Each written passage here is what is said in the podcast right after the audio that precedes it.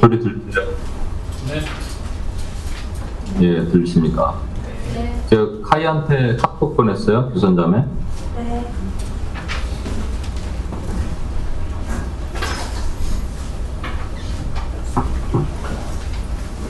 아.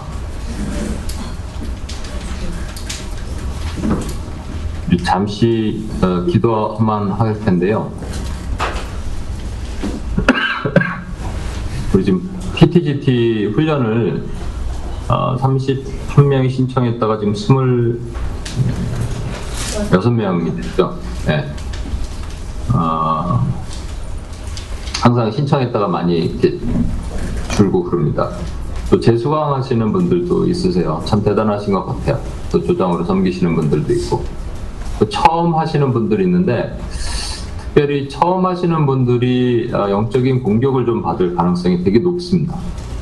제가 지금 조장님들한테 한두 번 이렇게 영적 공격에 대한 징후를 파악하고 제가 그러고 있는데, 여러분 같이 한 번만 이 시간 음, 수영자매 반주 좀 해주실래? 같이 한 번 이 시간 아, 아, 기도해 주십시오.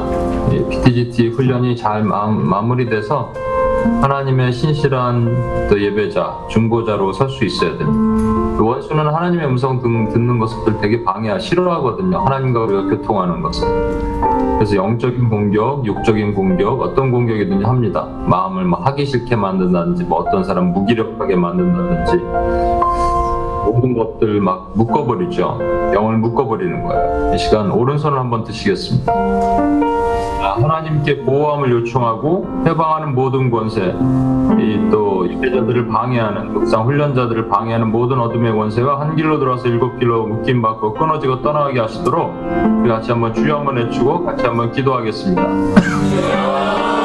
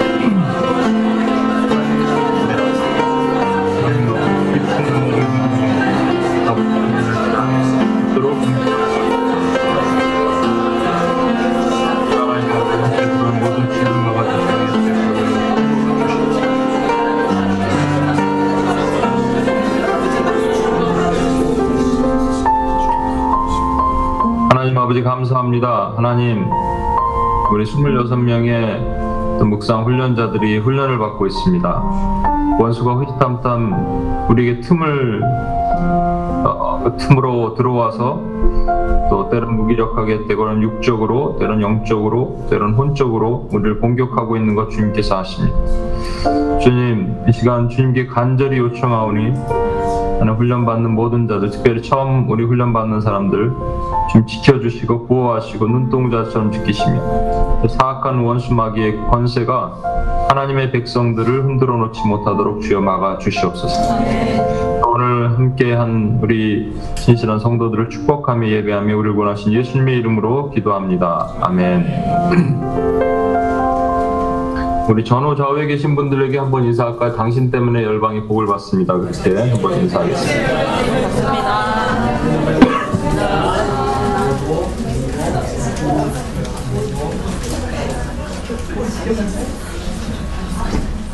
예, 우리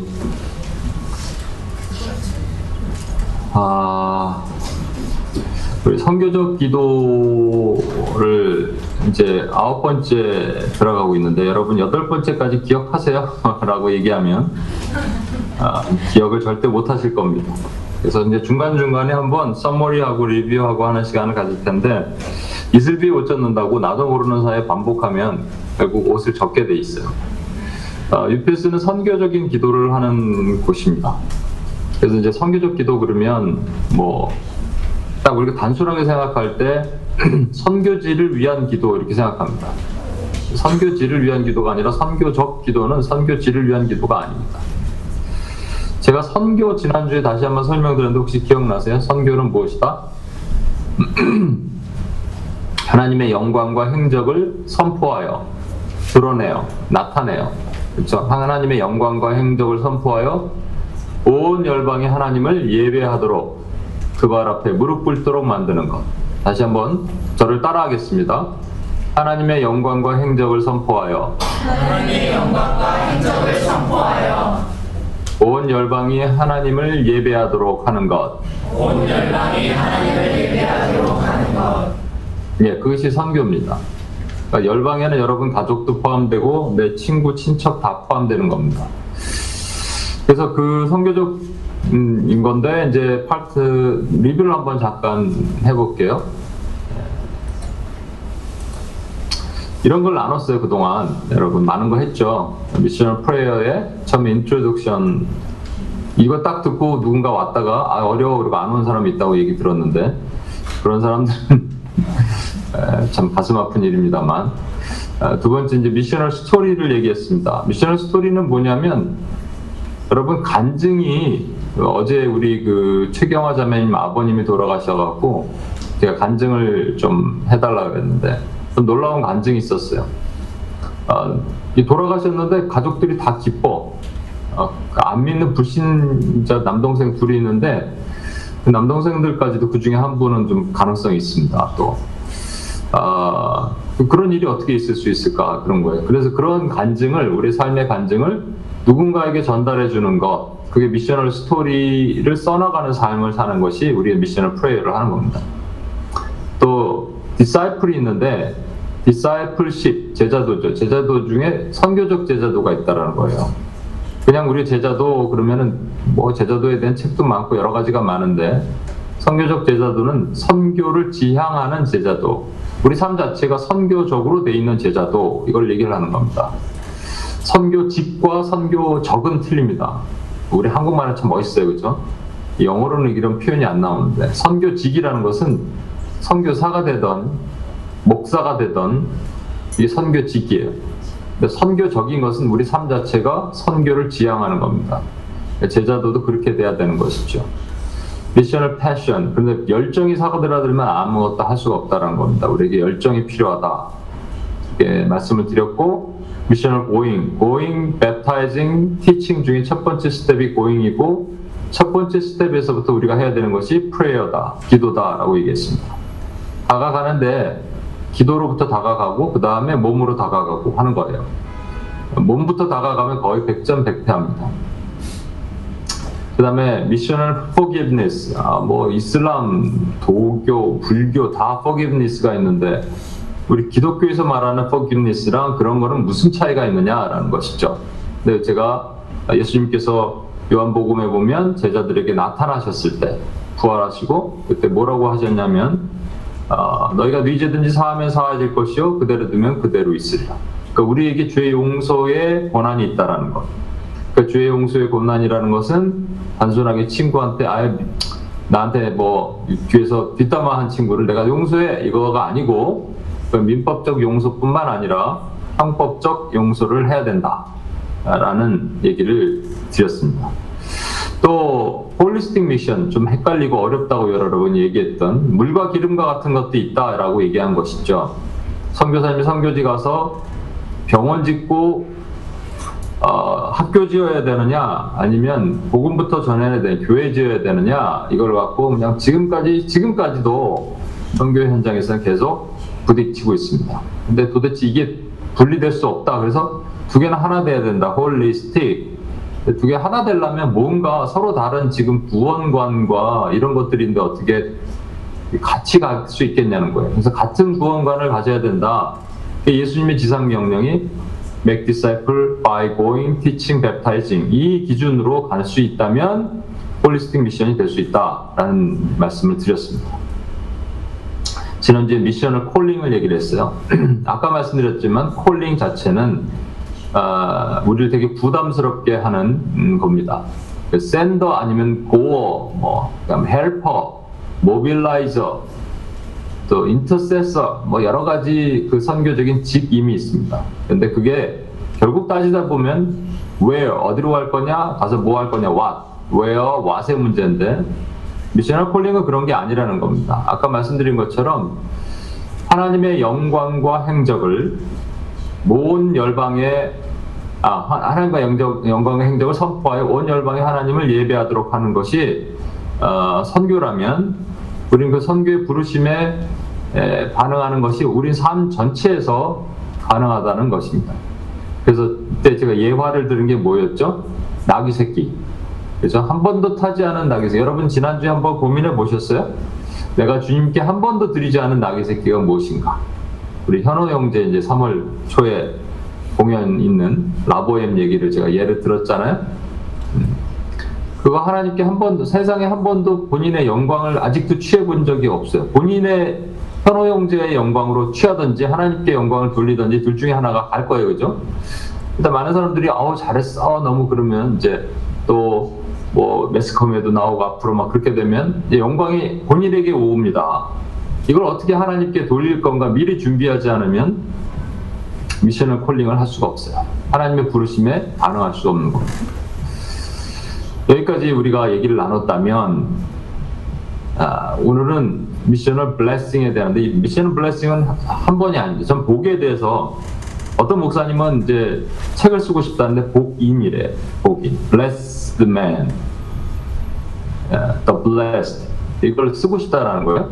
근데 저는 어, 옛날에 어, 교회 이름 뭐 여러 가지 순교 교회 어, 이런 것도 내가 혹시 교회를 세우면 순교 교회로 세우고 싶다 에, 이런 있- 있었고 그냥 blessing church 이렇게 생각하는 마음도 있었어요. 복을 참 좋아합니다. 저만 좋아하는 게 아니라 한국 사람들 다 복을 좋아하죠. 그래서 오죽 좋아하면은 방석에도 복자 써 있고요, 숟가락에도 복이 있고 병풍에도 복이 있습니다.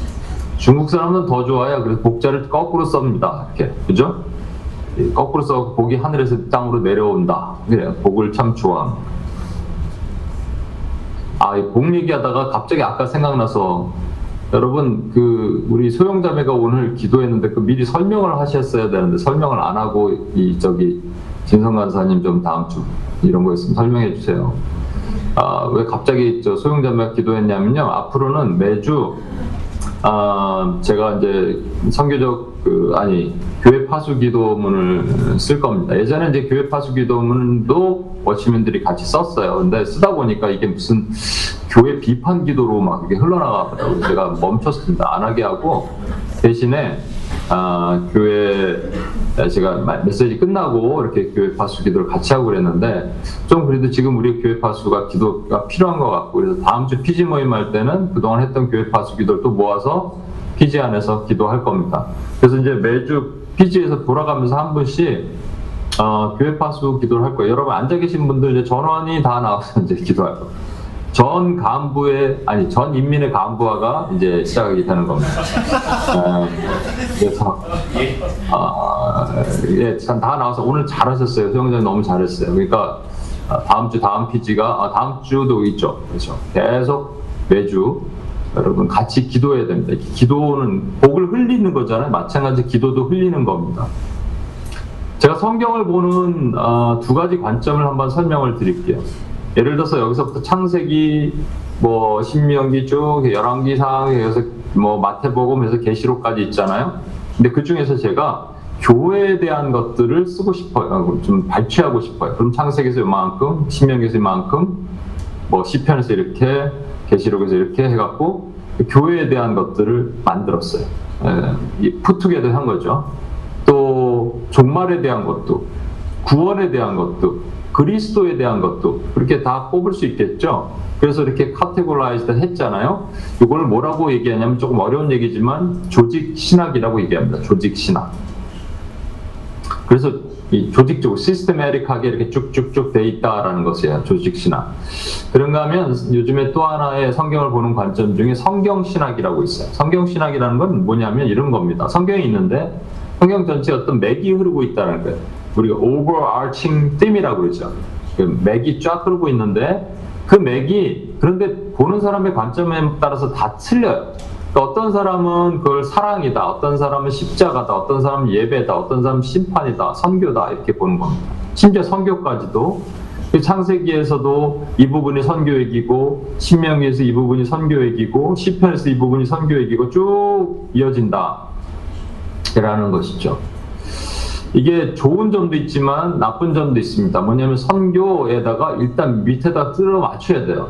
안 맞는 걸 억지로 두드러 맞히는 그러한 아, 단점이 있죠. 뭐 예배다. 근데 이건 예배 얘기가 아닌데, 근데 예배를 내가 써야 되기 때문에 전체가 예배를 흐른다고 생각하기 때문에 그러한 단점이 있습니다. 그럼에도 불구하고 많은 학자들과 저를 포함해서 많은 분들이 공통적으로 이거는 있을 것이다라고 생각하는 두 가지가 있어요. 그게 뭐냐면 하나님의 구원, 구속 계획, redemptive plan과 아, kingdom plan, 왕국 계획이란 말이죠. 구원 계획이란 말은 뭐냐면 창세기부터 계시록까지 예수님의 구원에 대한 얘기다라는 하나님의 구원에 대한 얘기. 아 그리고 그 구원을 실현하면서 이 땅에서 주시고자 한 하나님의 나라에 대한 얘기, 왕국이 나라잖아요. 하나님 나라에 대한 얘기라는 겁니다. 이것에 대해서도 뭐 반론을 제기하는 분도 있겠지만 사실은 이거에 대해서는 거의 의견이 통일됩니다. 그래서 구속 계획하기 위해서 나타나는 것이 필요한 게 누구냐면 양이 필요해요. 아, 왜냐하면 피 흘림이 필요하기 때문에. 근데 왕국은 뭐냐면 그 왕을 다스릴 그 왕국을 다스릴 라이언이 필요한 것이죠. 여러분 이거 그 How Great is God 거기 보면 Lion and the Lamb, Lion and the Lamb 나오잖아요, 그렇죠? 이게 그 내용입니다. 계시록에 나와요. 유대 지파의 사자 다윗의 뿌리가 이겼으니 그 두루마기와 그 일곱인을 떼시리라 하더라. 예, 뿌리가 이겼다고 얘기하니까 다스리는 거죠. 통치하는 거죠. 왕국 계획이죠. 또 내가 보니 보자 내 생물과 장로들 사이 한 어린 양이 서 있는데 일찍 죽임 당한 어린 양. 이게 구원을 이루신 것. 이 둘은 분리될 수 있는 게 아닙니다. 그러니까 예수님에게는 두 가지 속성이 있어요. 양의 속성과 사자의 속성이 같이 있으시다는 겁니다.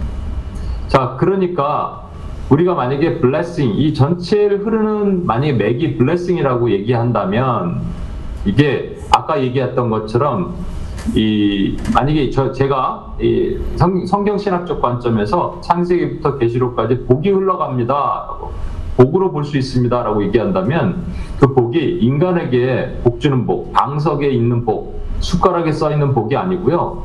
어떤 복이냐면 하나님의 구원을 이루고 하나님의 왕국을 이루기 위한 복. 다른 말로 그냥 예수 그리스도예요. 그렇죠? 이 주체가 라이언 앤더 램이잖아요. 그러니까 예수님을 받을 수 있는 복, 이 얘기를 하는 거라는 말이죠. 그래서 우리가 복 얘기를 할 때는 예수 그리스도가 배제된 복은 있을 수가 없습니다. 어, 성교적 복에 대한 것은 여러 가지로 제가 이 지금 사실은 뭐 스터디도 하고 있고 옛날에 해놓은 것도 있고 그래서 저, 적어도 다섯 가지 정도를 여러분과 함께 나누려고 하는데 첫 번째 오늘 아브라함과 복에 대해서 얘기를 해야 되는데 오늘은 사실은 이 팔복 그 Beatitude라고 그러네요 팔복에 대해서 지금 얘기를 나누고자 합니다. 예수님께서 산상 수훈하실 때 팔복 있죠 여덟 가지 복이 있잖아요. 왜냐하면 지난주에 제가 UPS 어, 코리아 Watchman한테 일주일 동안 어, UPS 뉴욕은 계속 지금 이렇게 같이 온라인으로 모이고 있는데 UPS 코리아는 못해서 제가 숙제를 줬어요. 팔복 중에서 여덟 가지 복 중에서 그 중에서 나랑 매치되는 거. 그러니까 내가 좀 부족한 부분이 있다라는 것이 있으면 한 가지씩 가져와서 묵상한 것을 나누자 했는데 제가 아무래도 안 한 것 같아서 토요일 날 카톡을 보냈어요. 오늘 모입니다. 아, 내일 모, 아, 오늘 밤에 모이니까 묵상 나누십시오 했더니 아니라 달까 제가 눈, 눈사가 있잖아요. 안 하면 안 한 게 딱 티가 나거든요. 안 했어 보니까. 그럼에도 불구하고 제가 하나하나 나누면서 같이 기도하는 시간에 성령의 깊은 터치가 있었어요. 아, 그래서 오늘 순서를 좀 바꿔서 팔복에 담긴 성교적 의미에 대해서 여러분과 나누고 기도를 할 텐데 우리가 UPS에서 이렇게 모이다 보니까 우리가 개인의 기도 시간이 많이 부족하죠. 그래서 오늘 좀 기도를 좀 길게 할 겁니다. 여러분 오늘 기도하실 때 성령께서 여러분을 브레이크드루가 일어났으면 좋겠어요. 여러분 영의 브레이크드루가 일어났으면 좋겠어요. 그렇게 하실 것을 기대합니다. 그래서 여러분 팔복 중에 이게 저와 여러분의 얘기니까 어, 이 안에 성령께서 어떻게 만지시는지 여러분 기대함으로 나가셔야 돼요. 오늘 기대함으로 같이 성령께서 이 우리 안에 운행하시고 좌정하시고 한명한 명을 다 만나시고 만지시는 시간이 되었으면 좋겠습니다. 마태복음 5장 1절에서 10절 말씀 같이 한번 어, 1절부터 10절까지 한번 읽겠습니다. 예수께서 시작.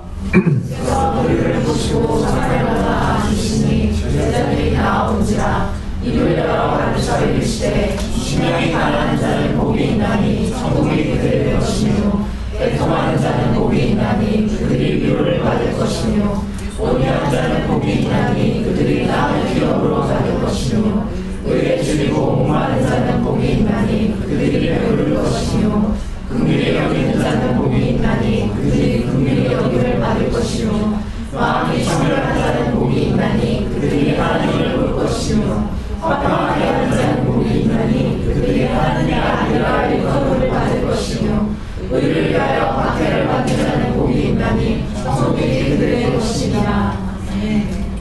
예, 원래는 이거 딱 끝나면 제가 한 명을 앞에 세우고 스킷을 음, 해야 되는데 제가 없는 관계로 좀 하지 못하는 안타까움이 있습니다.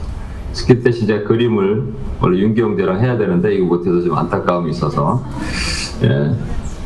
아, 여러분 이 말씀은 뭐 팔복은 많이 들으셔보셨죠. 교회에서 설교도 많이 들으시고 많이 하셨을 겁니다. 근데 통상 그러면 목사님들이 이거를 몇 주간 설교를 하냐면 8주간 설교를 합니다. 왜 8주간 설교하냐면 하나씩 8, 3절로부터 10절까지 10년에 가난한 자는 복이 있나 이번 주에 10년에 가난한 자 다음 주에 애통하는 자 다음 주에는 온유한 자에 대한 말씀을 쭉 합니다. 저도 사실 UPS에서 예전에 몇 년 전에 한 5, 6년 전에 이거를 우리 기도적인 관점에서 이렇게 한번 해볼까 했는데 아 이게 아니구나를 깨달아서 제가 안 했습니다. 오늘 성교적 복에 대해서를 위해서 많이 밀어놨을 수도 있습니다. 왜 아니냐 하면요. 3절과 10절을 보시면 3절에 심령이 가난한 자는 복이 있나니 천국이 그들의 것이며 근데 10절은 의를 위하여 박해를 받는 자는 복이 있나니 천국이 그들의 것입니다. 3절과 10절은 전부 받는 게 똑같아요. 천국이에요. 그렇죠? 하나님의 나라예요. 근데 3절에는 심령이 가난한 자거든요. 뭔가 가난해서 받아야 될 자인데요. 10절에는 의를 위해 박해받는 자니까 뭔가 주는 자입니다. 그렇죠? 뭔가 포지션이 체인지 돼 있어요. 그러니까 이거는요. 3절 다르고 4절 다르고 5절 다르고 각각의 미닝이 다른 것을 얘기하는 것이 아니고요. 전체가 하나의 통으로 연결되어 있는 겁니다. 그리고 3절로부터 10절까지로 이어져야 되는데 흘러나가야 되는데 그 중간에 4절로부터 9절이 이렇게 변화되면서 나가는 거예요. 그러니까 우리가 3절로 시작해서 10절로 가는 삶을 살아야 된다라는 겁니다.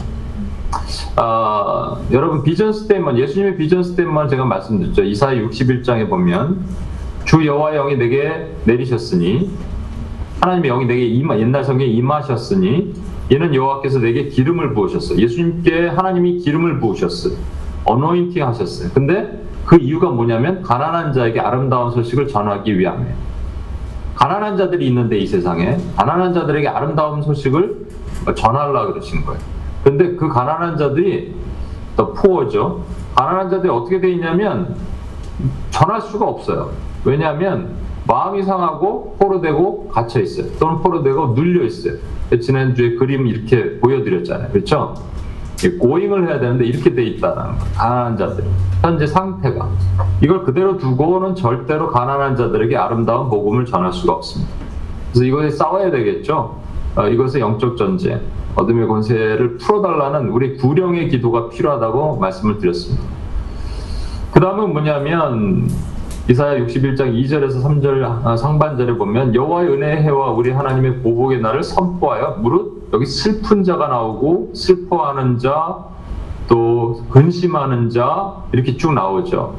어, 이런 사람들에게 옷을 입히셨어요. 화관도 씌우고 기름 붓고 옷을 입힌다는 말 자체. 그래서 뭐가 됐냐면 의인, righteousness가 된 겁니다. The righteousness. 어, 의인이 됐단 말이에요. 가난한 자가 의인이 됐습니다. 지난주 그림은 세례받는 건데 세례받는 것과 동일한 그림을 제가 이것도 제가 그렸어요. 잘 그렸죠. 세례받는 이거 하나님이 옷을 입히 예수님이 스가랴서에서 보면 여호수아의 더러운 옷을 벗기시고 새 옷을 입히시는 아, 장면이 나옵니다. 옷을 입히는 거예요. 그렇죠? 의의 옷을 입었다는 거예요. 자, 근데 이걸로 끝난 게 아니라 뭐냐면 그 다음에 이렇게 의의 나무가 된다. 그들이 의의 나무라 영광을 나타낼 자라. 아까 선교가 뭐라 그랬죠? 하나님의 영광과 행적을 선포하여 그리고 온 열방의 하나님을 예배하도록 하는 거. 영광을 나타낼 자라. 그래서 그냥 영광만 나타내는 것이 아니라 오래 황폐했던 것을 다시 쌓고 옛부터 무너진 것을 다시 일으키고 황폐한 성읍고 대대로 무너진 것을 중수하고 이게 영어로는 훨씬 쉬워요. rebuilder, restorer, renewer로 만들어 주신다. 그래서 성을 다시 쌓는 자. 성을 쌓는 거나 아까 그 우리 예수님의 지상 명령으로 보면 복음 들고 나가서 사람들 앞에 가는 거나 다 똑같습니다. 왜냐하면 여기 있는 성벽 이 자체가 하나님의 백성이기 때문에 하나님의 백성에게 가는 거예요. 똑같은 모습이에요. 제가 드리려는 말씀은 뭐냐면 이 가난한 자가 우리 읽었던 팔복에 등장합니다. 심령이 가난한 자는 복이 있나니 천국이 그들의 것이며 그랬죠? 자, 심령이 자는 복이 천국이 그들의 것이며 3절에 나오는데 10절에 뭐가 나온다고요? 의를 위하여 박해받는 자는 복이 있나니 천국이 그들의 것임이라 라는 거예요. 이게 의를 위해 박해받는 자라는 것은 우리가 rebuilding, restoring, renewing을 하려면 어떻게 되냐면 박해받는 거예요. 정상적으로는 절대로 이런 일을 할 수가 없습니다. 공격받고 힘들고 어려움을 겪어요. 그러나 하나님께서 주신 사명을 감당하는 일을 하는 자는 천국이 그들의 것임이라 라고 하는 거예요. 심령의 가난함을 시작해서 의를 박해받는 곳으로 가는 그 중간 단계에 우리가 아까 봤던 이 슬픔 있는 거, 괴로움 있는 거 이런 것들을 하나님께서 뭔가 하시는 그 복을 주시는 단계 이것이 사실은 우리가 보는 팔복이에요. 여러분이 분명히 이것을 이해하셨으면 좋겠어요. 앞으로 팔복을 보실 때 그런 관점으로 이해하셔야 됩니까? 이 팔복은요 매우 선교적인 벌스입니다. 선교적인 말씀입니다. 그래서 하나씩 보겠습니다. 우리 이게, 이게 원래는 그러니까 되게 긴 거고 하나를 한 주에 목사님들이 설교를 하는데 이 여덟 개를 우리가 쭉 봐야 되니까 얼마나 많은 것을 다뤄야 되니 어렵겠어요? 그러니까 어려우면 사실은 좋은 설교는 아닌 것 같아요. 좋은 강의도 아니고.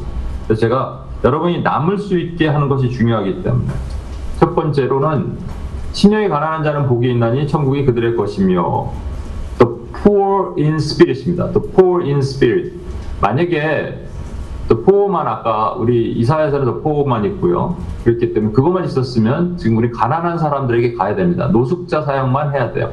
근데 in spirit이 있는 것 때문에 헷갈리죠. 누가복음에는 실제로 심령이 빠져 있어요. 예수님께서 마태복음에는 산상수훈, 산에서 설교를 하시는데 누가복음에는 지상수훈인 땅에 내려오셔서 설교를 하세요. 그런데 여러분 둘 다 공통점이 있어요. 산 위든 산 아래든 한 가지가 있는데 아까 마태복음 5장 1절 2절에 있는 말씀이 뭐냐면 예수께서 산에 올라가 앉으시니 제자들이 나아온지라. 누가복음에도 예수께서 제자들에게 제자들에게 이 말씀을 하시니 이렇게 돼 있습니다. 그리고 누가복음에는 심령이 없는 대신에 뭐가 돼 있냐면 너희 가난한 자들아 이렇게 말씀하세요. 너희는 누구냐면 제자들이에요. 그러니까 심령이 가난한 자 그러면요 결국은 뭘 얘기하냐면 어, 제자들을 얘기를 하는데 우리가 흔히 얘기해서 예수님께서 제자들을 부를 때 작은 자 이렇게 표현하셨잖아요. 왜 자꾸 작다 그러셨을까요? 어린아이, 작은 자 이렇게 표현하신 이유가 뭐냐면 작은 자들은요 그냥 어린아이들은 그냥 따라요. 그렇죠? 그냥 뭘 시키면 따른단 말이에요. 물론 요즘 어린아이들 안 그렇지만 그냥 보편적으로 어린아이들은 이렇게 하는데 그 생각하고 뭐 자기가 판단하고 그렇지 않습니다. 그러니까 어린아이들이라고 표현하는 거, 작은 자라고 말하는 것은 순종하는 자들입니다. 그럼 작은 자의 반대말은 큰 자죠. 또 어린아이의 반대말은 어른들이죠. 큰 자나 어른들이 하는 것은 순종하지 않고 자기 뜻대로 하는 거예요. 마찬가지로 심령이 가난한 자, 가난한 자의 반대말은 부자잖아요. 심령이 부자는 뭐냐면 자기 뜻대로 행하는 사람입니다. 여러분 부자 청년 있죠. 이것 때문에 이 뭐 심령이 가난한 자 우리 가난한 자들에게 가야 된다 이렇게 해갖고 뭐 이런 것을 교회에서 또 양분화 해 갖고 이 어떤 사람은 이 심령 쪽으로 얘기를 하고 어떤 사람은 가난한 이 사람 쪽으로 얘기하니까 결국 하나님 사랑 이웃 사랑을 또 갈라놓는 오늘날 그런 일들이 교회 가운데 있습니다만 여러분 절대 그런 게 아닙니다. 예수님께서 예수님 시대에는 98%가 문맹이고 전부 가난한 자라고 말씀드렸잖아요. 그 중에 찢어지게 가난하냐, 아주 가난하냐, 막 엄청나게 가난하냐 이 차이지 다 가난했어요. 가난한 자들에게 예수님은 가신 것이 당, 지극히 당연하고 제자들도 그냥 우리가 말하는 돈 없는 가난입니다. 근데 제가 여러분에게 물어볼게요.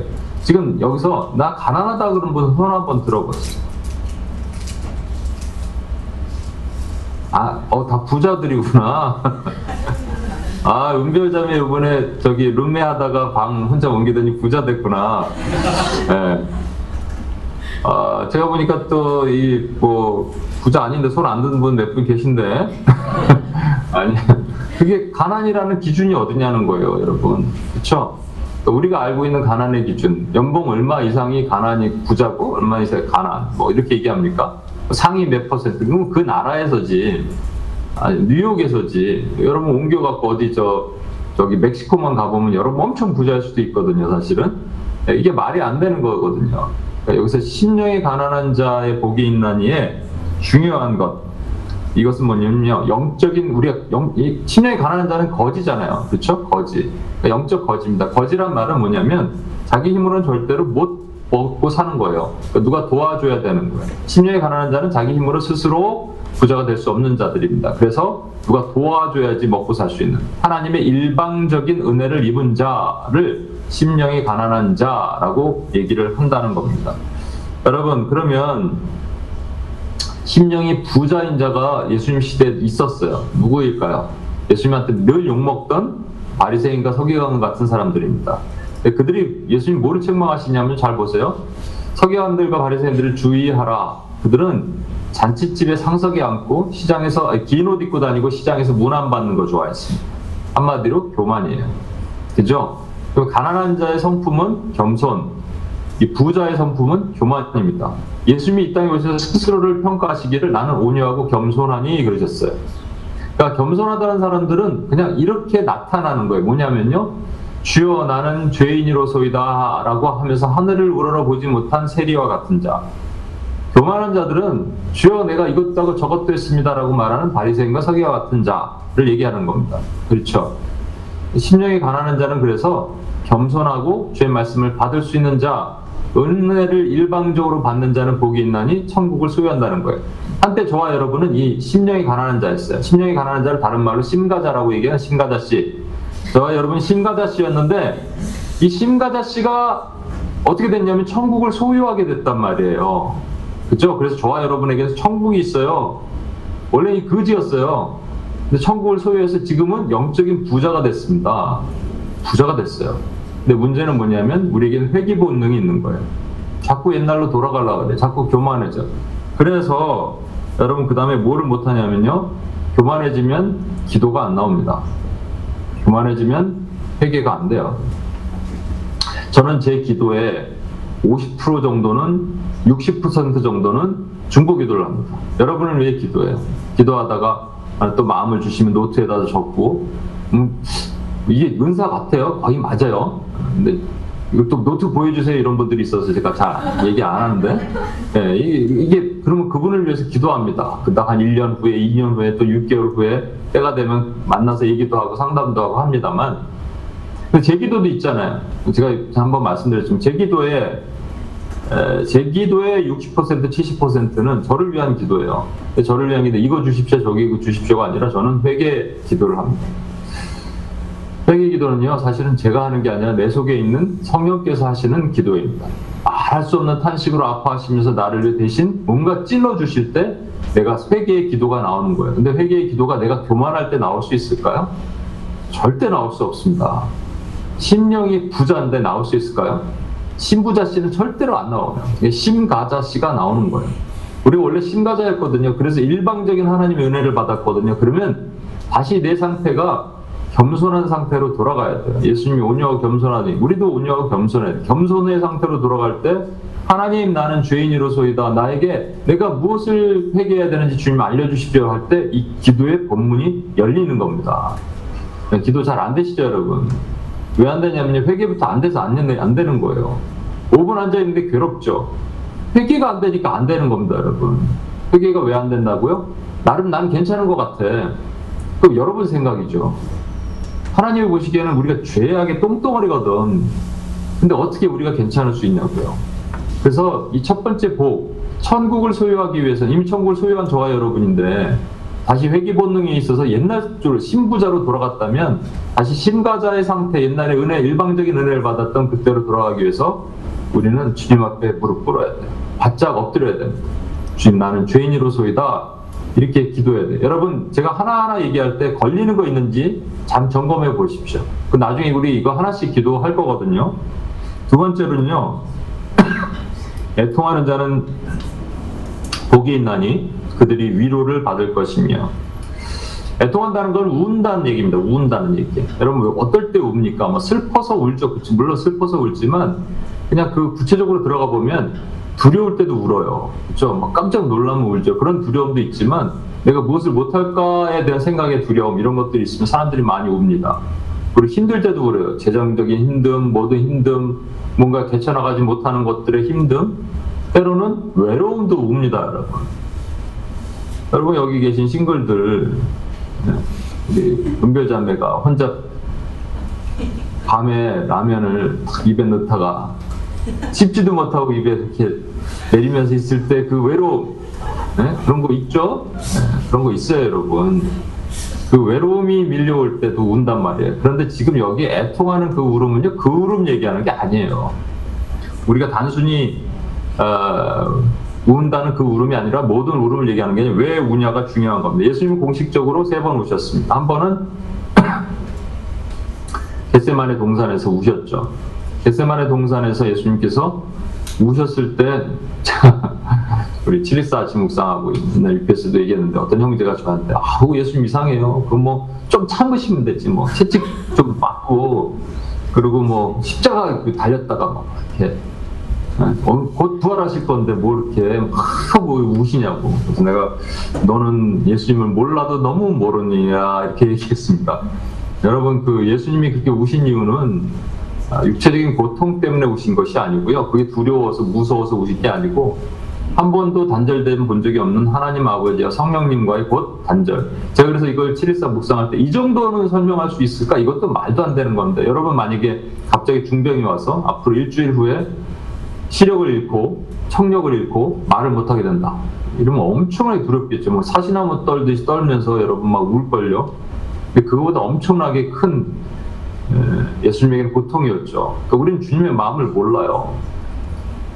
주님이 인간적이었다면 어떤 목사님이 얘기하신 것처럼 십자가에 이렇게 막 달려 있는데 밑에서 막 야, 네가 하나님의 아들이 와서 내려와 내려와 하도 그러니까 예수님이 달려 계시다가 알았어 그래서 딱 내려간 다음에 이것들이 진짜 그래서 야이 대가리 박아 니들 다 어? 머리 박아!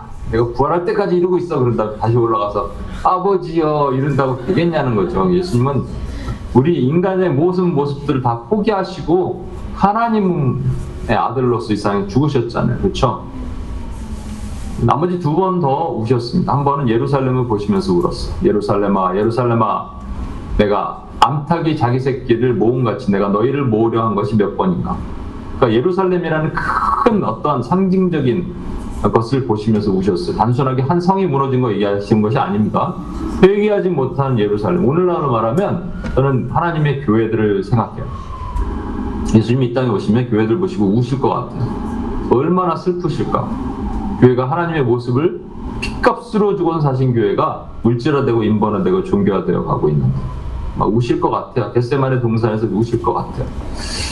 근데 또 한 번 있죠. 그게 언제냐면 나사로가 죽었을 때입니다. 많은 사람들은 나사로를 예수님이 얼마나 예수님이 사랑하시면 우는가 이렇게 표현을 했지만 예수님이 일부러 죽을 때까지 기다리셨는데 뭘 우세요? 원래는 웃으셔야 된다고 얘기했죠. 에헤헤 내 뜻대로 됐구나 이제 죽었구나 이제 살려야지 이렇게 하셔야 되는데 그게 아니고요. 우신 본질은 뭐냐면 이 마르다 우리 수련회 때 얘기했습니다. 기억 잘 안 나시겠지만 마르다와 마리아라는 두 사람이 나타납니다.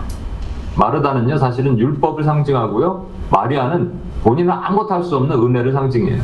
율법을 상징하는 자는 자기가 뭔가를 해서 막 하려고 달려와요. 주님이 여기 계셨더라면 우리 오빠 안 죽었을 거야 하면서 이것도 압니다, 저것도 압니다, 이것도 압니다 했을 때 네가 이걸 믿느냐라고 얘기했어요.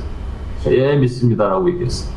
근데 마리아도 그 마리아는 오지도 않아요. 근데 주님 부르시니까 그때 와서 주님 앞에 무릎 꿇고 주님이 계셨더라면 우리 오빠가 죽지 않았을 것입니다. 똑같이 얘기하죠. 주님 그 당시에 묻지도 않으세요.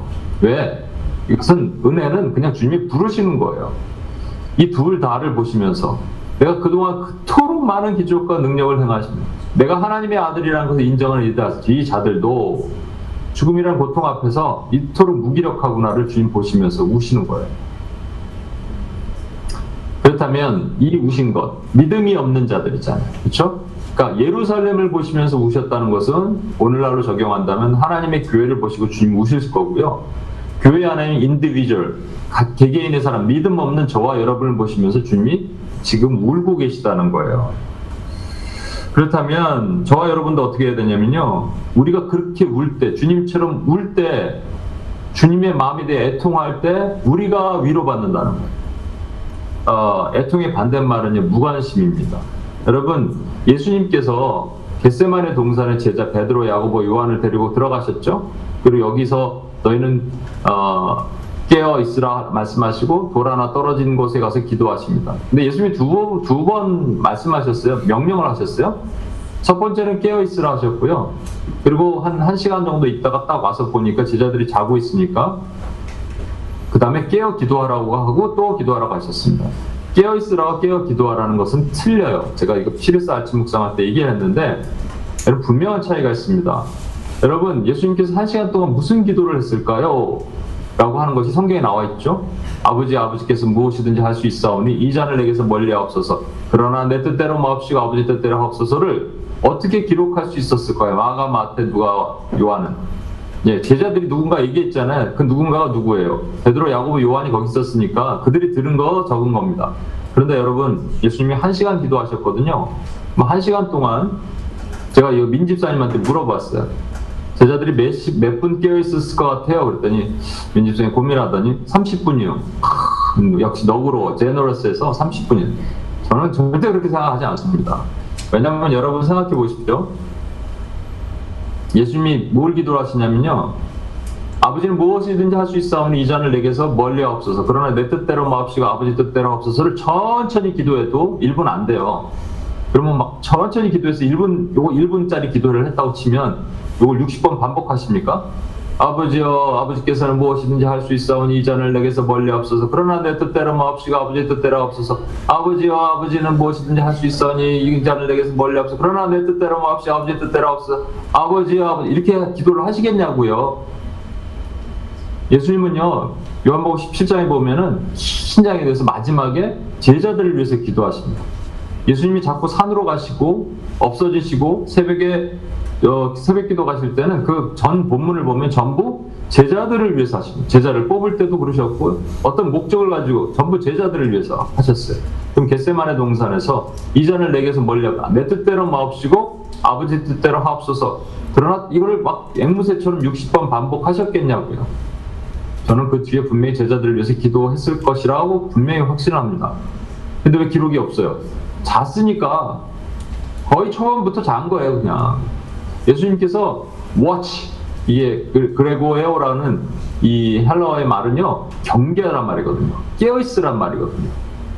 be 어, on alert 하란 말이거든요. 그런데 이제 못했잖아요. 그 얘기는 뭐냐면 제자들은 별로 예수님 마음에 관심이 watch, 깨어 있어라는 말은 내 기도 들으라는 거예요. 내 마음이 무엇인지 알아라는 말이에요. 근데 아픔을 살짝 듣고 뒤에 내용은 전혀 못 듣고 자고 있었습니다. 그 다음에 예수님이 오셔서 이렇게 말씀하셨죠. 깨어 기도하라. 두 번째는 깨어 기도하라. 시험에 들지 않게. 이 시험에 들지 않으려고 우리가 깨어 기도하는 거예요. 기, 도까지 해야 되는 것이죠. 잘 보십시오. 예수님의 마음이 내 안에 들어와야지. 예수님의 마음이 어디 계신다고? 예루살렘 바라보시고 그 다음에 나사로 무덤 앞에서 우신단 말이에요. 하나님의 교회를 바라보시고 믿음 없는 개, 개별적인 사람을 보시고 지금 울고 계시거든요. 그 울음이 내 안에 들어와야지 주여 저들을 용서하옵소서라고 했을 때 내가 위로받는 거예요. 내 위로가 하나님의 위로가 나에게 임하는데 여러분 이렇게 기도하고 계시냐고요. 하나님의 교회를 위해서 기도할 때 막 마음이 찢어지세요. 하나님 누군가 이렇게 믿음 없는 자를 위해서 기도하는데 막 정말 막 애통하는 마음이 있, 있으세요? 그럼 하나님의 위로가 임한다니까요? 근데 우리 못하고 있잖아요. 세 번째, 온유한 자는 복이 있나니 땅을 기업으로 받을 것이며 여러분 성경에서 이 사람이 가장 온유하다고 나오는 사람이 모세의 온, 모세죠. 모세의 온유함이 온 지면에 승하였다. 가장 온유하다고 얘기를. 근데 모세가 과연 온유한 사람일까요? 모세는요 욱하는 사람이에요. 막 욱하다가 막한대 쳐갖고 애국 사람 죽이고 미디안 광야로 와서 30, 40년 동안 살고 있었던 그런 사람이잖아요. 모세는 그런 사람이에요. 그런데 하나님이 그를 다듬으셔서 사용하십니다. 이스라엘 백성들이 40년 내내 했던 주특기는 뭐냐면 원망과 불평이에요. 시험하는 거예요. 모세에게 하나님은 안 보이니까 모세에게 했거든요. 어, 이게 뭐냐? 이게 무슨 음식이냐? 우리가 애굽으로 돌아가면 좋겠다. 그곳에서 먹던 음식이 더 좋다. 저 같으면 아니 모세가 이래야지 정상이죠. 하나님, 내가 저것들 내가 참다 참다 내 도저히 못 참겠어. 이제 하나님과 제가 새로운 나라를 건설하여 저것들 다 내쳐버리고 하나님과 나라 제가 이 나라를 세워 새로운 나라를 세우십시다 해야 되는데 우리 하나님이 그렇게 하셨어요. 모세야, 내가 저것들 도저히 못 참겠으니 너랑 나랑 따로 가서 새로운 나라를 건설하자 이렇게 말씀하시니까 모세가 뭐라 그랬냐면 하나님 그럴 수 없습니다. 차라리 나를 생명책에서 제하는 한이 있어도 그렇게 하지 마십시오. 모세는 무릇은 일이 있을 때마다 바짝 엎드렸어요. 바닥에 엎드렸습니다. 무릎 꿇는 것 하는 사람이 온유한 자입니다. 여러분 온유의 반대말은 분노죠. 분노가 올라올 때 어떤 사람은 분노에 반응하는 사람이 있고 어떤 사람은 무릎 꿇고 기도하는 사람이 있어요.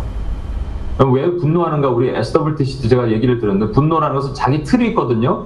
그 틀 안에 남이 들어오지 못하는 경우예요. 아 이게 왜못 들어와 이거?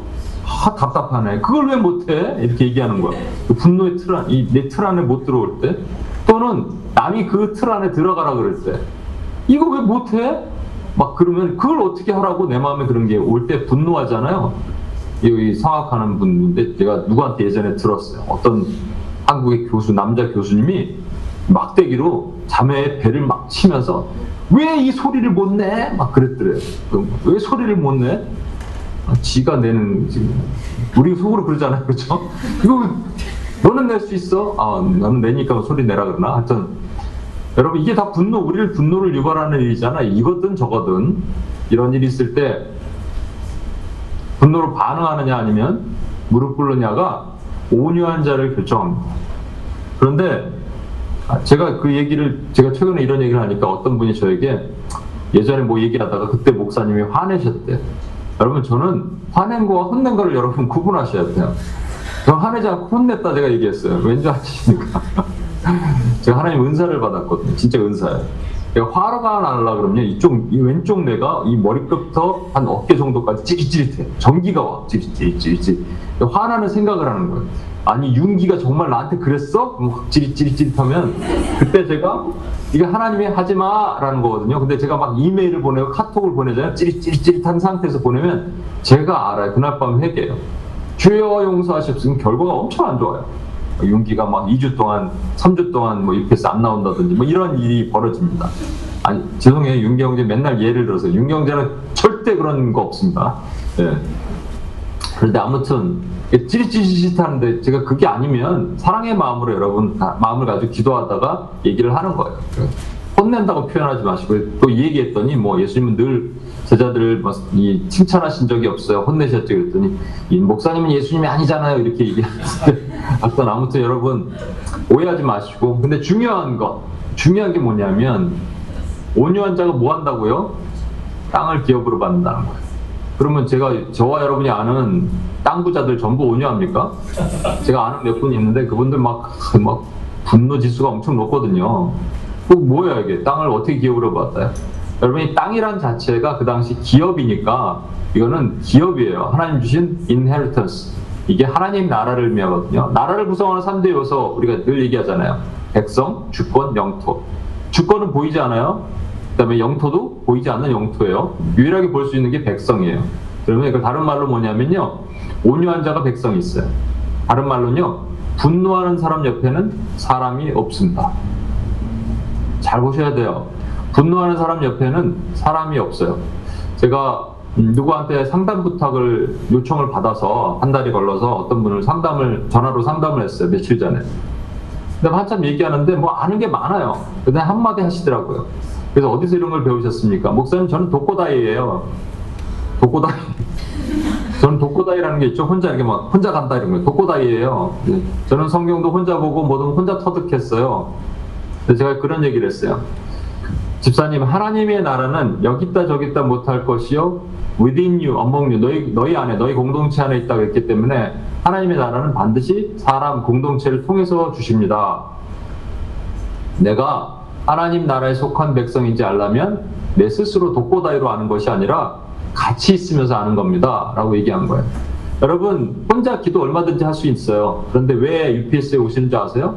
이 공동체 안에서 느낄 수 있는, 누릴 수 있는 하나님 나라의 놀라운 기적과 능력을 여러분 경험하시게 하시려고 하나님 이 자리를 보내시는 거예요.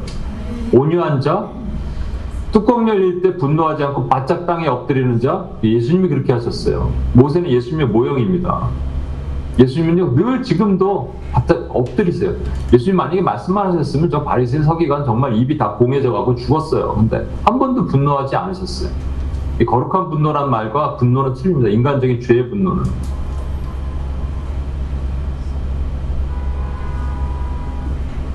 여러분 기도하십니까? 뚜껑 열릴 때 바로 엎드리세요? 아니면 반응하세요? 그래서 하나님 나라를 소유하세요? 이 땅도 하나님 나라거든요. 천국 얘기거든요, 결국. 아까 천국 얘기로 시작해서 천국으로 다 흘러나가는데. 에, 카이랑 주선자매가 막 싸서 싸웠어. 그 어떻게 해야 돼요? 따로 바로 엎드려야 돼. 저쪽 가서 엎드리고 이쪽 가서 엎드리고. 바로 엎드려. 엎드려서 기도하는 거예요. 그때 하나님께서 우리 안에 천국을 주신다는 겁니다. 네 번째 복, 의에 줄이고 목마른 자는 복이 있나니 의에 줄이고 목마른 것이 있지만 그냥 육신에 줄이고 목마르면 거지이죠. 근데 의에 줄이고 목말랐다니까 이거는 다른 것을 의라고 얘기하는 것이 정의, 하나님의 정의를 얘기하는 겁니다. 의, righteousness. 제가 늘 여러 번 말씀드립니다. UPS. 정의와 정의감은 틀리다고요. 정의감은 늘 상대적인 거예요. 내가 보니까 미나 자매가 소영 자매보다 더 정의로워. 우리 누군가 이렇게 얘기해서 미안해요. 더 정의로워 그러면 사실 비교죠. 상대죠. 그런데 미나자매보다 윤기 형제가 더 정의로워 그러면 더 계속적으로 정의로운 사람이 내 기준에 내 판단 기준에 나타나는 거잖아요. 이거는 잘못된 거예요. 정의감이지 정의는 아닙니다. 정의는 딱 하나예요. 절대치, 절대값. 바로 우리 주 예수 그리스도밖에 없으신 거예요. 그분이 정의롭다, 의롭다라고 얘기하는 거예요. 아, 그 의롭다라고 얘기할 때 예수 그리스도가 우리에게 주신 것이 뭐냐면 바로 우리가 이렇게 기도해야 돼요. 내가 주님으로 인해서 목마릅니다. 주님으로 인해서 배고픕니다. 라고 얘기하면 주님께서 주신 것이 두 가지 선물이 있어요. 그게 말씀이고 성령이에요. 우리가 성막에서도 지금 받고 어, 사마리아 성 여인에게 예배하는 자가 예배하는 때가 오나니 곧 이때라 너희는 신령과 진정으로 worship in spirit, worship in truth 이렇게 말씀하셨던 것 자체 성령과 말씀을 얘기하는 것이죠. 이 두 개를 주시는 거예요. 여러분 혹시 이렇게 기도해 본 적 있어요? 예수님 목마릅니다 이 찬양 같이. 하늘에 손을 드시면서 예수님 목마릅니다. 오셔서 기름 부으소서. 그리고 말씀을 볼 때 주여 말씀의 눈을 열게 하시옵소서. 말씀을 채우소서. 이렇게 막 해본 적 있어요. 내 입을 넓게 벌리라. 내 장막터를 넓게 치라 말씀하셨거든 이거 그냥 텐트 넓게 치고 뭐 땅 살 때 아파트 넓은 평수 사라 이거 얘기하는 게 아니고요 여러분의 비전의 말씀을 넓게 입을 열어서 받으라는 거예요 말씀은 입으로 먹고 창자에 들어가서 소화되는 겁니다 저는요 예전에 우리 아버님이 저를 위해서 오랫동안 기도하신 게 있어요 말씀의 은사를 달라고 예, 근데 제가 어떨 때 보면 막 말씀이 오, 이게 막 열리는 것들을 느낄 때가 있었거든요. 근데 요즘에 뭐가 조금 뭐가 막히는 것 같은 거예요. 막 제가 벽에다 머리를 박으면서 기도합니다. 예, 주여 그래서 다시 성령 충만케 하시옵소서. 주여 하나님 나에게 말씀을 주시옵소서. 막 기도해요.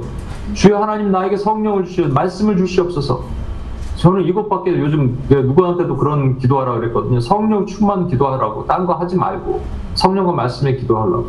근데 이게 우리뿐만 아니라 우리가 의에 줄이고 목마른데 우리가 배부르게 되잖아요. 근데 우리 주변에도 많이 있습니다. 의에 줄이고 목마른 사람들이 너무 많이 있어요. 근데 우리는 어떻게 해야 되냐? 하나님 저 사람에게 성령을 주시옵소서. 저 사람에게 말씀을 주시옵소서라고 기도하는 겁니다.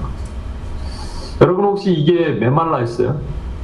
내 안에 성령이 고갈된 것 같고 말씀의 능력이 사라진 것 같아요. 그럼 우리가 기도해야 돼 다시 다시 기도하는 거예요. 그래서 천국을 소유하는 거예요. 다시 우리가 회귀 본능에서 어느 정도 벗어났다 그러면 다시 돌아오는 것이죠.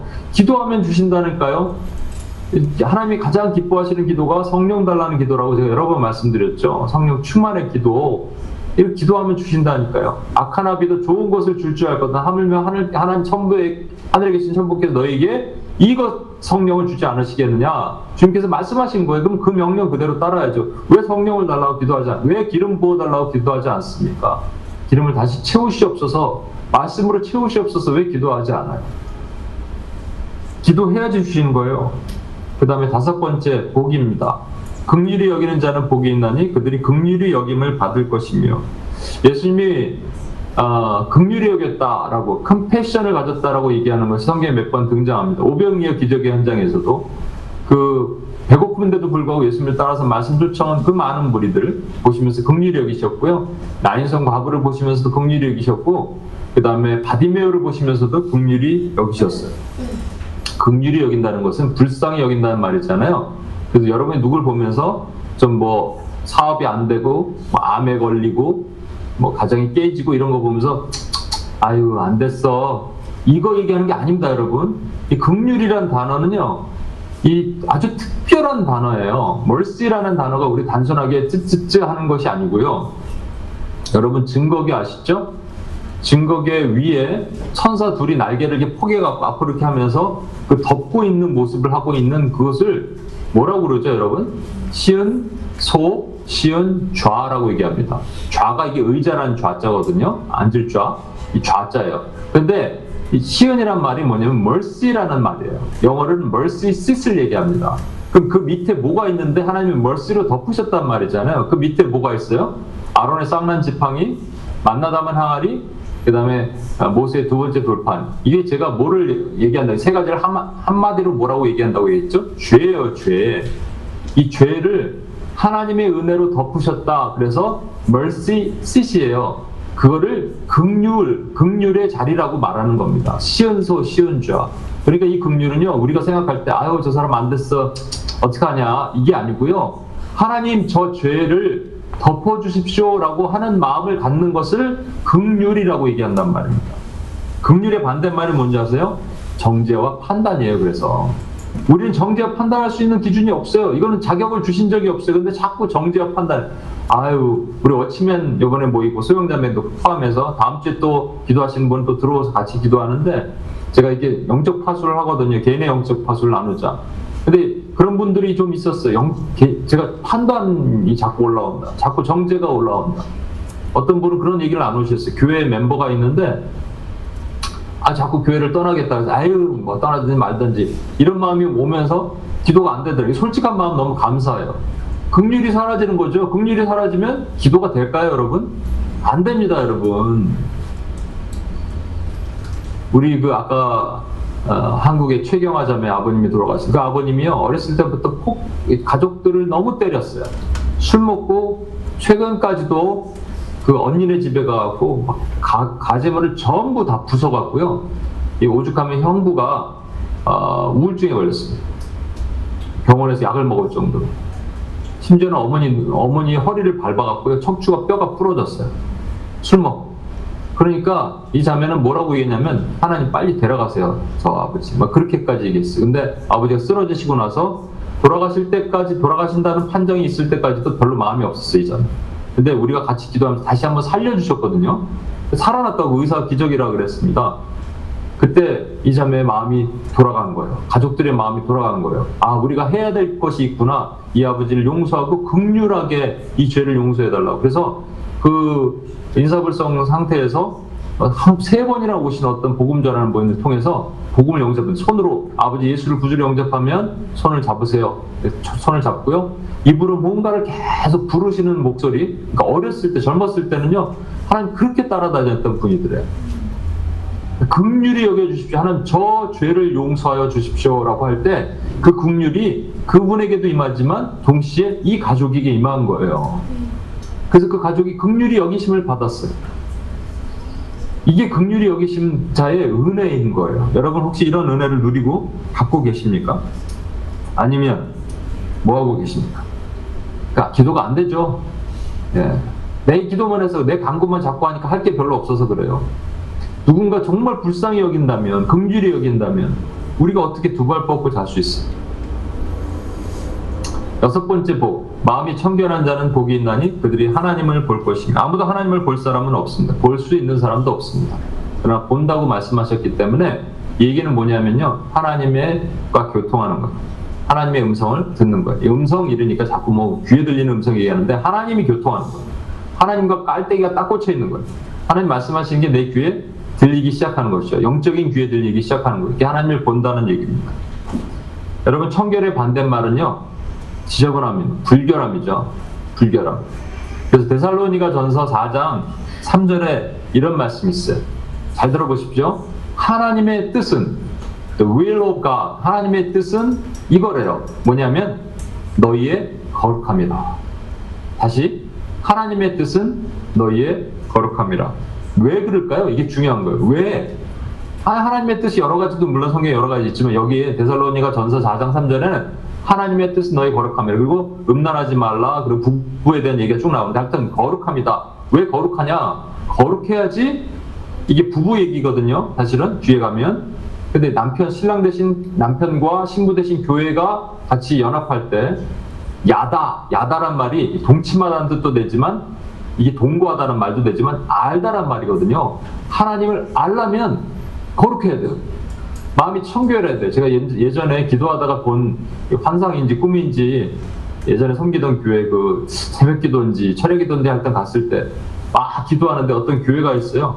교회 입구 이쪽에서 보니까 사람들이 고스톱을 치고 있어. 이쪽에서 가니까 사람들이 술판을 벌이고 있어. 저쪽에 가니까 담배를 피고 마리아나 하고 이쪽에 가니까 포로를 같이 보고 있어요. 이게 교회 안에서 일어나는 이 모습인 것을 하나님이 깨닫게 하신 것이 오늘날 교회 모습이라도 있겠지만 뭐 저의 모습일 수도 있고 뭐 여러분의 모습일 수도 있고 제가 자주 꾸는 예전에 꿨던 한동안 꿨던 꿈 중에 제가 화장실 꿈을 꿨습니다. 화장실인데 너무 지저분한 화장실 있잖아요. 이 더러운 것들이 막 가득 차 있고 물이 거기 물이 고여 물이 막 있어 바닥에 신발을 댈 수가 없을 정도 이게 지금 저 저를 말씀하시는 건지 이 땅의 교회를 말씀하시는 건지 모르겠어요 그 당시 저도 있고 이 땅의 교회도 있었던 것 같아요 회개를 많이 했습니다만 마음이 청결하지 못하면 하나님의 음성을 듣지 못해 하나님을 알지 못합니다 여러분 아까 아까 예수님의 겟세마네 동산에서 기도하시는 그 소리를 듣지 못한다니까요. 그러니까 하나님을 알지 못하니까 기도가 안 되는 거예요. 기도가 재미가 없어. 하나님과 교통해야 되는데 묵상을 해도 이제 우리 묵상 훈련하시는 분도 이제 좀 이따 하나님 음성 들어야 되는데 이 뭐가 청결하지 않으니까 들리지 않는 거예요. 그러니까 재미가 없죠.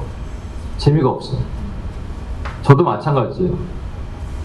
예전에 지금도 기억하는데 어 학교 도서관입니다. 그때 아무도 거의 거의 아무도 없었을 때 토요일인가 제가 그때 학교에 갔을 때 아무도 없었을 때 졸업하고 딱 성경을 보고 묵상을 하는데 이제 제가 한동안 금식하면서 하나님 내가 청결하게 살기를 원합니다 하고 딱 성경을 딱 펴고 묵상을 하는데요.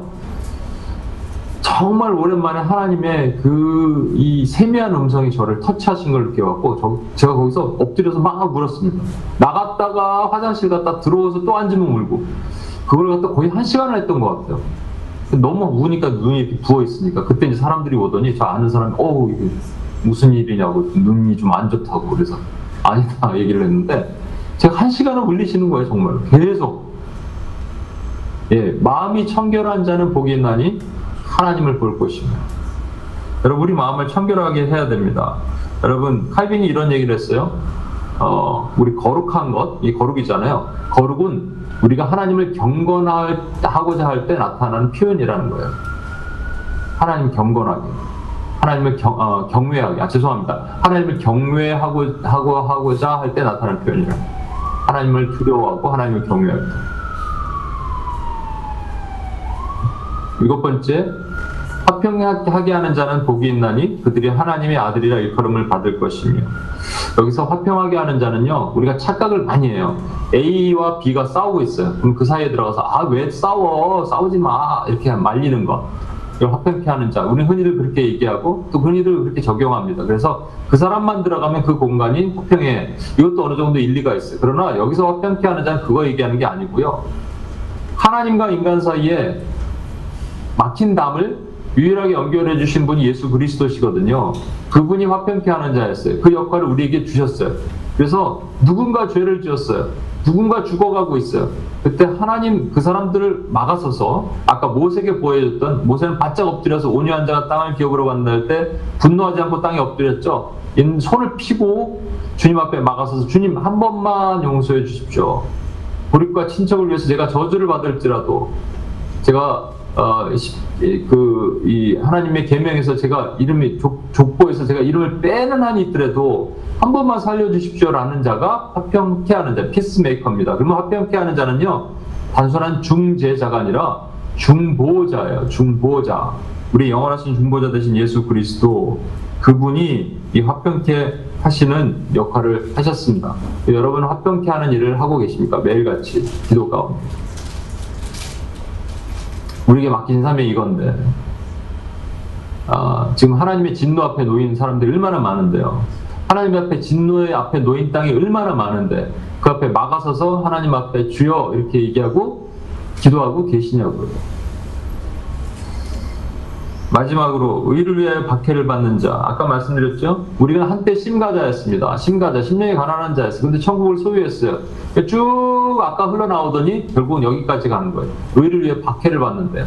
근데 아까 말했죠? rebuild, restore, renewal가 되려면 그냥 룰루랄라 하면서 이렇게 못합니다. 뭐가 돼야 되냐면요. 박해를 받을 수밖에 없어요. 근데 박해를 나중에는 기뻐하고 즐거워하라. 하늘의 상이 큼이라 그러셨어요 의를 위해 박해를 받는다죠. 예수님을 위해서 박해 받는 거잖아요. 여러분 박해는 직접 박해가 있고 간접 박해가 있습니다. 저희가 선교지에 있었다면 직접 박해를 받을 거예요. 무슬림에서 개종을 했더니 가족에 쫓겨나고 직장에서 쫓겨나고 또 테러도 당하고 살해도 당하고 근데 오늘날 저와 여러분이 살고 있는 이곳은 그렇지는 않습니다. 하지만 어, 그리스도인이라고 말하면서 어려움을 겪을 수도 있지만 그거 말고 조금 이걸 다른 표현을 얘기한다면 우리 우리가 확 와닿는 표현으로 얘기한다면 박해 대신에 손해 의를 위해 손해 보는 자는 복이 있나니 여러분 손해 볼 수 있습니까? 꼭 손해 안 봐도 되잖아요. 꼭 이렇게까지 안 해도 되잖아요.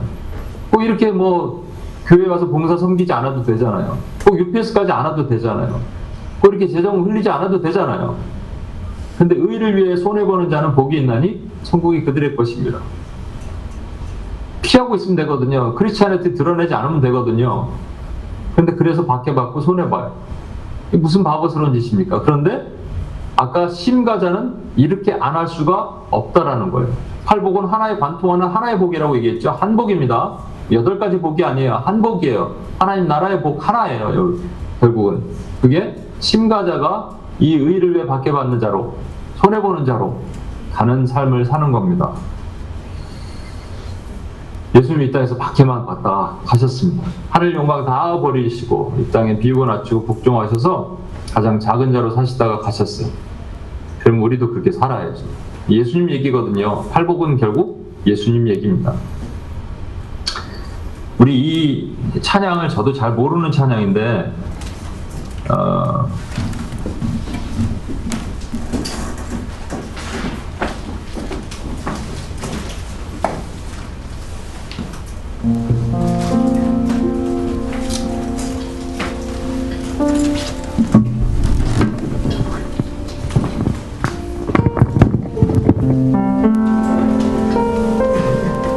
찬양하시면서 기도 같이 하겠습니다.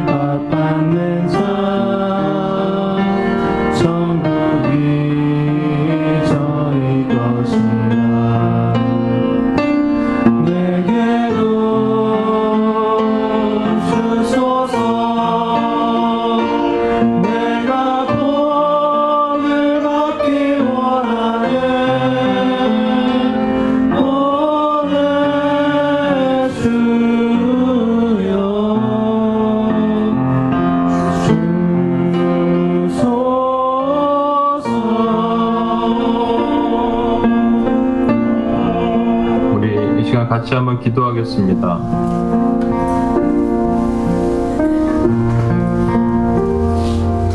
우리 시간이 조금 간 관계로 여덟 가지를 다 이렇게 쭉 하지 못하지만 좀 묶어서 기도할게요.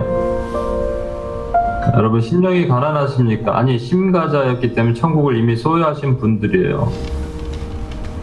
근데 회개됐습니다. 서기관과 바리새인처럼 우리가 고개를 빳빳이 들고 주님 앞에 있지 않았는가? 한때는 세리처럼 주여 나는 죄인으로서이다 고개도 들지 못하고 땅에다 머리를 박고 흐느끼면서 회개하던 우리가 회개할 것조차 생각나지 않은 성경과 바리새인 같이 돼버리지 않았는가? 다시 한번 우리가 생각해 봤으면 좋겠습니다. 하나님이 우리를 천국을 주시기를 원하시고 이미 천국을 주셨고 천국을 누리며 살기를 원하시는데 천국을 누리는 삶을 살지 못해. 왜냐하면 회개하지 못해서 그렇습니다. 회개라는 것은 주님 앞에 엎드리는 겁니다. 나는 죄인으로소이다라고 말하는 거예요. 그래서 다시 한번 우리 기도할 때 하나님 앞에 우리 솔직하게 고백하면서 주여 저는 죄인으로소이다. 주님 용서하시고 나의 이 뼛속까지 죄의 모습을 주님 앞에 고백하지 못하고 서기관과 바리새인처럼 긴 옷 입고 다니는 거 좋아하고 잔치집 상석에 앉는 거 좋아하고 문안 받는 거 좋아했던 이 교만한 모습을 용서하여 주시고 겸손하고 온유하신 왕 예수님을 닮아서 주여 엎드려 주님께 기도하는 것 그런 자가 되게 하여 주시옵소서. 우리 주여 한번 외치고 기도하고 나와 있습니다. 기도하시겠습니다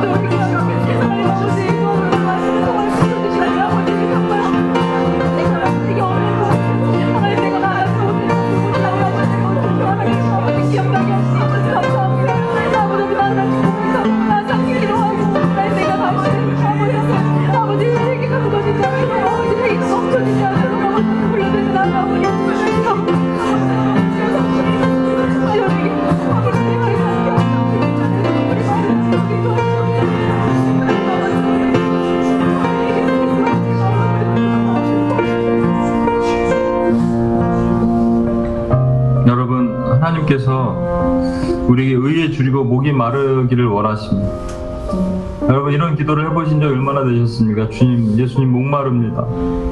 나를 채워주시옵소서라고 기도했던 적이 얼마나 되십니까? 음, 하나님의 마음을 나에게 채우시옵소서 하고 얘기한 게 얼마나 되십니까? 성령으로 충만하게 하시옵소서 한게 얼마나 되십니까? 동일하게 애통하는 자는 복이 있다고 말씀하셨는데 그 애통은요 세상적인 슬픔 얘기하는 것이 아니고요. 겟세만에서 동산에서 슬퍼하시던 주님의 눈물입니다.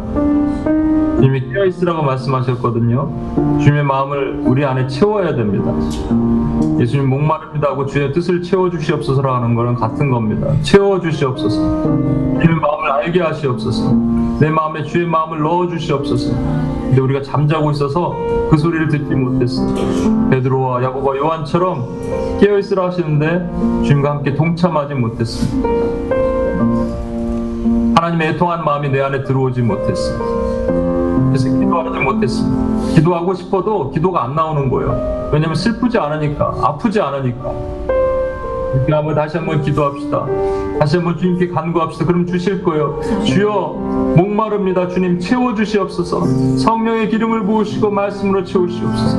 하나님의 아픈 마음을 내 심령 가운데 넣어 주시옵소서. 이 주여 한번 해주고 한번 같이 한번 기도하고 나가겠습니다.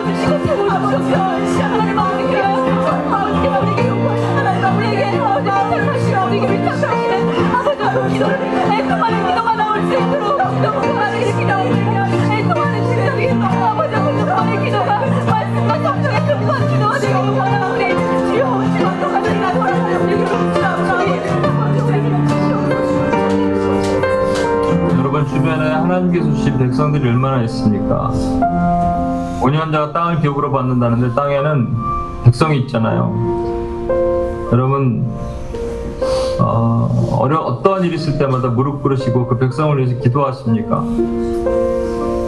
다른 말로는요, 극률이 여기는 자이십니까? 또 화평케 하는 자이십니까? 극률이 여기는 자는 복이 있나니 극률이 여김을 받을 것이며 화평케 하는 자는 복이 있나니 그들이 하나님의 아들이라 일컬음을 받을 것입니다. 내 주변에 죽어가는 영혼을 위해서 내가 극률하고 불쌍하는 마음 견딜 수 없어서 아파하십니까? 하나님 앞에 막아서서 주여 한 번만 살려주시옵소서 저 땅을 저 교회를 저 나라를 저 민족을 이 뉴욕 땅을 벌하지 말아 주시옵소서 이 미국 땅을 벌하지 말아 주시옵소서 저 대한민국을 하나님 벌하지 말아 주시옵소서라고 누군가 막아서는 화평케 하는 자이십니까? 이 나라가 범죄했을 때마다 이 땅이 범죄했을 때마다 분노하지 않고 주님 앞에 바짝 엎드려서 기도하는 예수님과 같은 중보자이십니다. 그게 있으면요 기도할 수 있습니다, 여러분. 하나님이 기도할 힘을 여러분에게 안 주실진 절대로 아닙니다. 왜냐하면 그 기도의 마음이 여러분 가졌는데 왜 안 주시겠습니까? 우리 다시 한번 기도합시다. 하나님, 내가 온유한 자가 되고 긍휼한 자가 되고 화평 케 하는 자가 되어서 하나님의 중보자로서의 사명을 감당하게 주여 도와주시옵소서. 아버지 어떤 일이 있을 때마다 무릎 꿇고 주님 앞에 기도하는 자가 되기를 원하나이다. 주여 도와주시옵소서. 우리의 부족함을 용서하시고 도와주시옵소서. 주여 한번 해주어 기도합니다.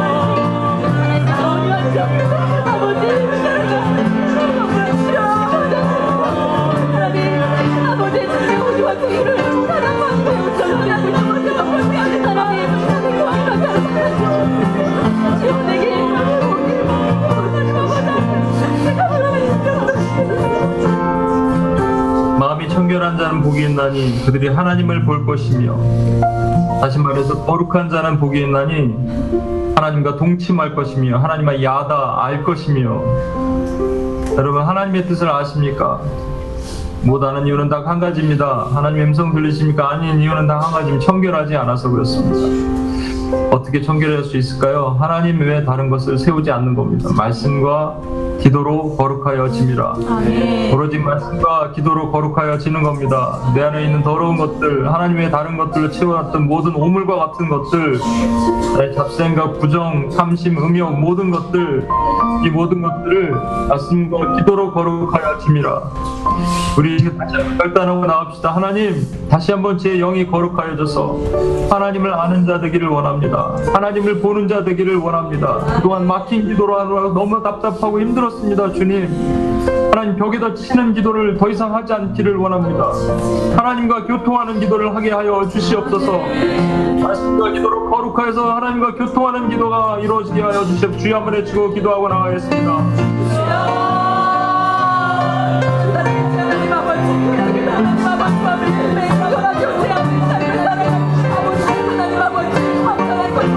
하나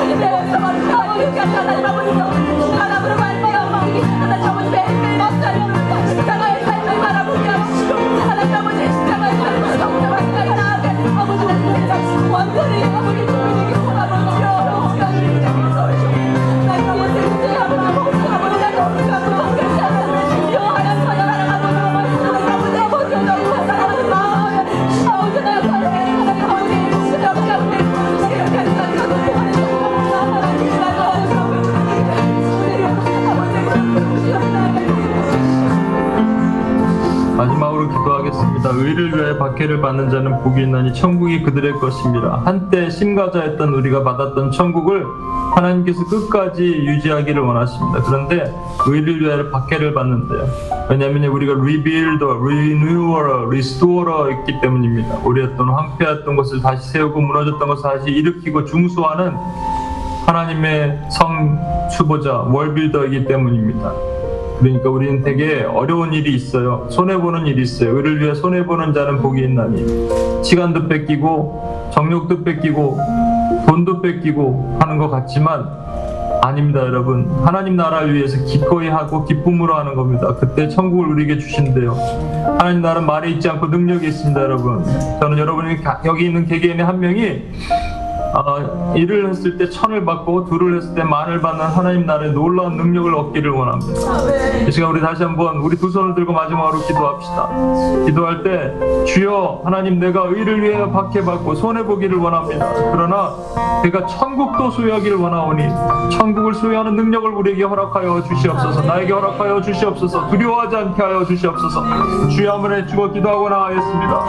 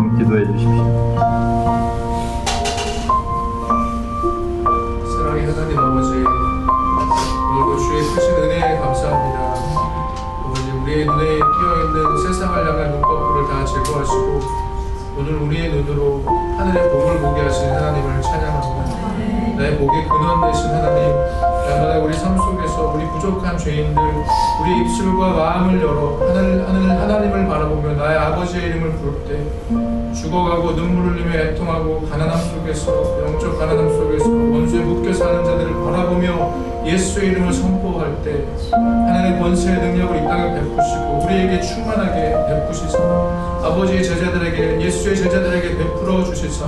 이 땅에서 하나님의 복을 충만하게 누리며 그 복을 흘려보내며 아버지의 나라를 이 땅에 세우는 그 예수가 오는 그 길, 우리 주님이 오시는 그 길을 기쁨으로 눈물의 길로 준비해 나가는 하나님의 일꾼들로 주여 우리를 사용하여 주시옵소서. 하나님 간절히 기도합니다. 우리의 기도 하나님 받아주시옵소서. 우리의 삶 속에서 우리가 주께 드리는 무릎을 받아주시옵소서. 하나님 우리 또 결단하기를 소망합니다 주께서 우리가 온전히 드릴 아무도 타지 않는 그 나귀를 기쁨으로 받아주시고 하나님 그 나귀를 통하여서 주님 큰 영광 받아주시옵소서. 모든 말씀 예수 그리스도 이름으로 간절히 기도합니다